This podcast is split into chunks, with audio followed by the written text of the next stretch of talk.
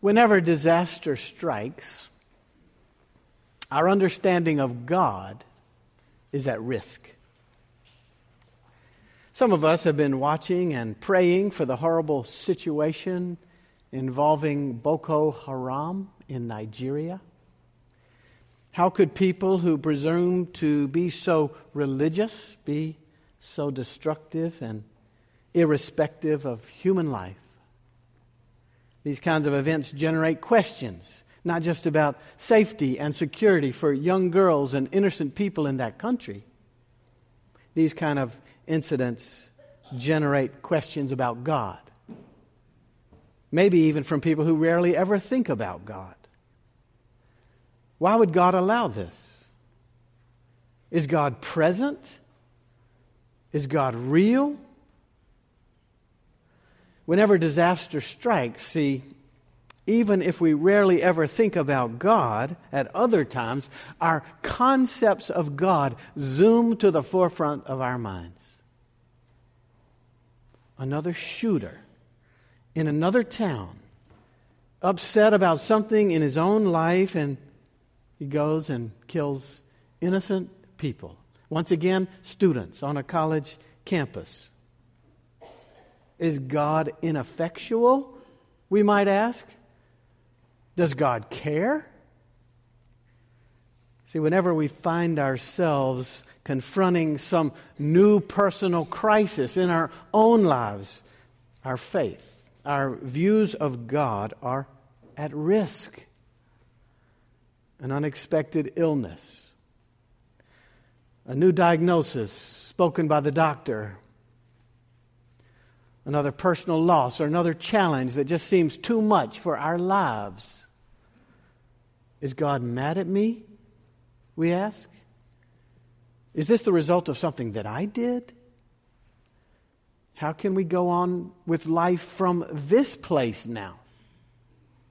We want to know. These questions and faith under fire, this is not new. As long as God's people have had a sense about God, as long as God's people have heard about God's presence and about God's promises and about God's purposes guiding God's people, these questions, these doubts, these fears, these desperate longings have emerged from hearts and minds from the people. In the early pages of Genesis, Soon after God called Abraham and Sarah to go and be a blessing, these two great servants and saints questioned God and doubted God's capability. Through the stories of Abraham and Sarah and Jacob and Rachel and Isaac and Rebekah and all through Genesis, there are stories of doubt and fear where faith and understanding of God are very much at risk. And maybe you recall those familiar words from God's people right after Moses had led them out of slavery in Egypt, away from oppression, almost as soon as God had saved the people from the vicious Egyptians chasing them, the people began asking, Did you bring us out here into this wilderness to die of thirst? We would rather die as slaves in Egypt, they said. Where is God? How can God help us now? They were asking. See, these are not new questions. Whenever disaster strikes, our understanding of God is at risk. And all through the scriptures, when disaster strikes, it is always the task of the prophet to stand up and speak up in such moments of crisis and catastrophe. It's the task of the prophet to clarify who God is and where God is and how God acts. If the prophet is good, that means a faithful and accurate voice for God. The disaster then is seen in a certain light. People are given a fresh sense of God's reality and God's presence despite what they're facing. If the prophet is good, The people shift their focus from the catastrophe to the presence and the promises and the purposes of God. The people find themselves enfolded again in faithfulness. It doesn't mean their problems go away, but it means that God is present and God's promises prevail. The prophet Joel is one of the good and faithful prophets. He used a catastrophe, a current catastrophe in his country, Israel, as a moment to reaffirm that not a single day goes by where God is not present. Joel stepped up. Joel spoke up to clarify that God is always at work. God is always present. God is always bringing care and hope. That was his message the particular crisis facing Israel during Joel's day, the particular crisis facing the people that Joel was speaking to, wasn't a terrorist group, though it could have been. The particular crisis facing God and Joel's God's people and Joel was not rampant violence that was leading to unnecessary deaths from gun violence, though it could have been. It was not a new and another debilitating diagnosis that had uh, appeared in one of the families there, though it could have been. The particular crisis facing Joel was a terrible locust plague that was devastating the crops of Israel, creating an agricultural disaster of major proportions. And Joel spoke about it as if it was a massive military invasion. Joel spoke about it and used the crisis to help the people see important truths about God. He said God was not absent. God was and is active in people's lives. God was and is active in the world. God is everywhere present and always at work. What we have to do, Joel says, is be attentive to God's care. What we have to do is train our eyes, train our ears, train all of our senses to see God's activity and see God's presence.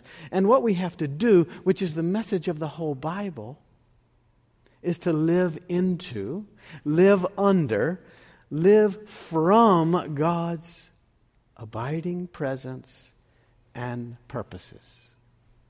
We have to live as God's faithful people the particular verse that we're dealing with today, actually, it's three verses. They come from Joel 2 27 through 29, and I want to read them to you. You shall know that I am in the midst of Israel, that I, the Lord, am your God, and there is no other. And my people shall never again be put to shame. Then afterward I will pour out my spirit on all flesh. Your daughters and sons shall prophesy. Your old men shall dream dreams, and your young men shall see visions. Even on the male and female slaves in those days I will pour out my spirit. This is the word of the Lord. Thanks be to God. A few weeks ago, I received an email. This man had seen the article, an op ed piece that I had written. It was published on Easter. He had seen it and he wrote me several weeks later. He wrote to thank me for the article. And then he also wrote me to ask me some sincere questions. He said he was 73 years old and he had been blessed with so much in his life, but the current season of his existence had become quite difficult. His wife of 50 years was in the middle stages of Alzheimer's disease. Though he had sought to live a life of faith, he said his current crisis was making it so very hard. So very hard for him to sense God's presence. So very hard for him to see God's care. So very hard for him to hold on to God's promises. He said he was praying daily for God's strength and guidance, and he felt increasingly discouraged. Did I have any insights or wisdom for him? we've been communicating since then, and we plan to meet soon. See, whenever disaster strikes, our understanding of God is at risk.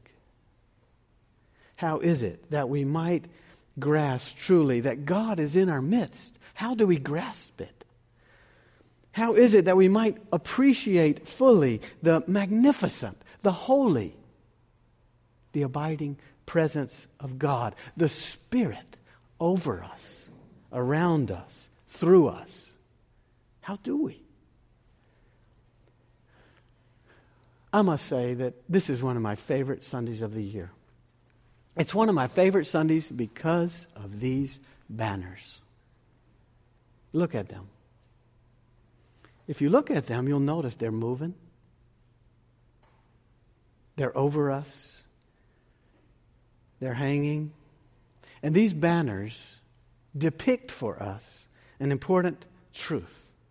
God's Spirit is always over us, hovering, covering, around, showing us in and through sustaining us, never leaving us. These banners want to show us that God's Spirit, God's presence, God's care, God's love, God's help, God, the God of the universe, the God of our lives, God is always moving. Look, moving, hovering, working in our midst. This is what Joel conveyed very carefully in a very important time and very effectively to Israel when the locusts were eating up all their crops. It was what happened in the early days of the church when Jesus was no longer around in visible form to preach and teach.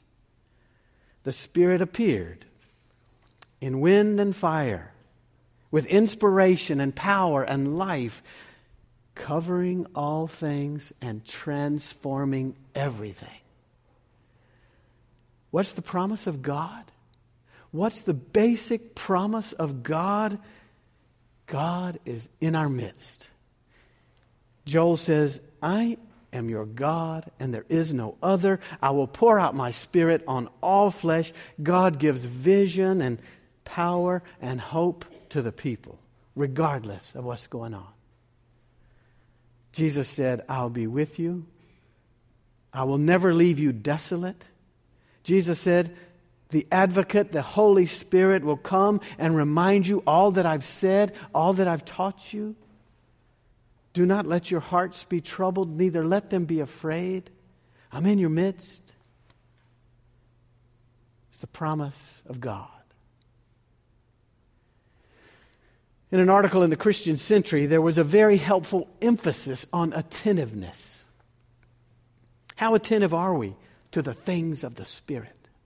How attentive are you to the things of the Spirit? How well do we keep our mind and our hearts and our lives open to the presence and the promises and the power of God that pervades all of life?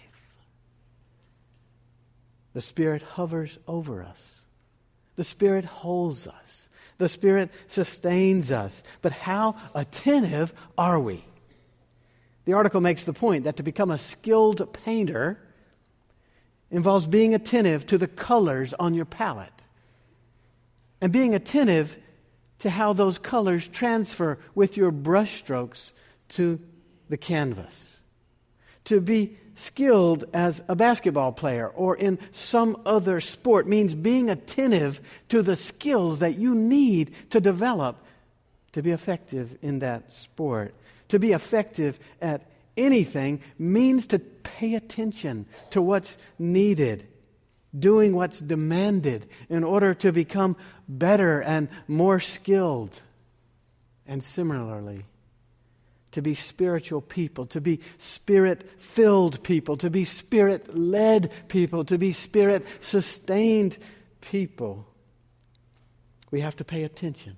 We have to be looking for. We have to be open to. We have to be attentive to all the ways that God is present and active in the world. And it's often very hard to see because the locusts are eating up our crops. Or it's often very hard to see because the catastrophe is taking over our lives and we no longer see the crux of the matter. I'm in your midst, always. We lose our sight. Our vision gets blocked. We lose our faith. And we find ourselves stumbling and fumbling and falling. But there are prophets. There are prophets like Joel who reaffirm for us that even in the face of an agricultural disaster, that God is in the midst. I will pour out my spirit on all flesh, says Joel, quoting God. Even on the male and female slaves, I will pour out my spirit. God's spirit covers everything, he's saying. There are angels also who appear and say, Do not fear. I'm in your midst. The Lord of hosts is with us. And there are depictions like this depictions of wind and fire descending to give us power and promise and clarity and courage and faith. God never leaves us, see. God is always at work, always at work. That's what Pentecost is about. Are we attentive to God's presence and care? Can we find assurance in God's promises for our lives? Pentecost. In the message from Acts and in the message from Joel, in all the pages of Scripture, even. We're not left alone. We're not on our own. We belong to God. You shall know that I am in your midst, says the Lord. Can we hear the prophet Joel this day? Can you hear it? For your life and your heart and your crisis and your worries? Can we sense the power of the Pentecost story today? Where do you need to hear it? It may not be with tongues of fire or flames that you hear it or see it. It may not be that. It may be the encouraging support of friends. It may be some calm word of grace that speaks to your heart.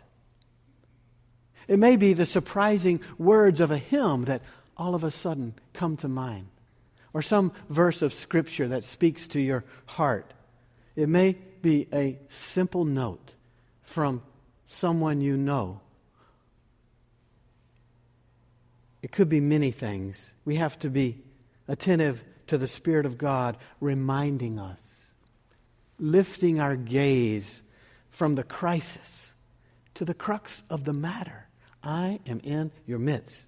God's love prevails. God's promises are forever, and they sustain us in all moments. As Joel affirms, you shall know that I am in your midst. Pentecost wants us to open our minds and open our hearts to God's Spirit like this, hovering, covering, filling us. Can we do it? Some of you know the name of Peter Gomes. Peter Gomes was for a very long time, until his death in 2011, preacher at Harvard Chapel and professor of Christian morals at Harvard University. So, in this season of graduations, I came upon one of sermons, one of uh, Gomes's sermons from a graduation weekend at Harvard. Gomes was preaching about what it means to be a Christian. Here's what he said to be a Christian means to be a changed man or a changed woman in an unchanged world. Anyone can be a Christian in a Christian world. This is a pagan world, Gomes says, a fallen world, Gomes says, a secular world, a sordid world, a shabby world, and it happens to be the only world that you and I have. To be Christian means to be a changed man or woman in the middle of an unchanged world. Gomes's point remains important. It takes energy, it takes faith, it takes attentiveness to live by faith when the world is telling us to do otherwise.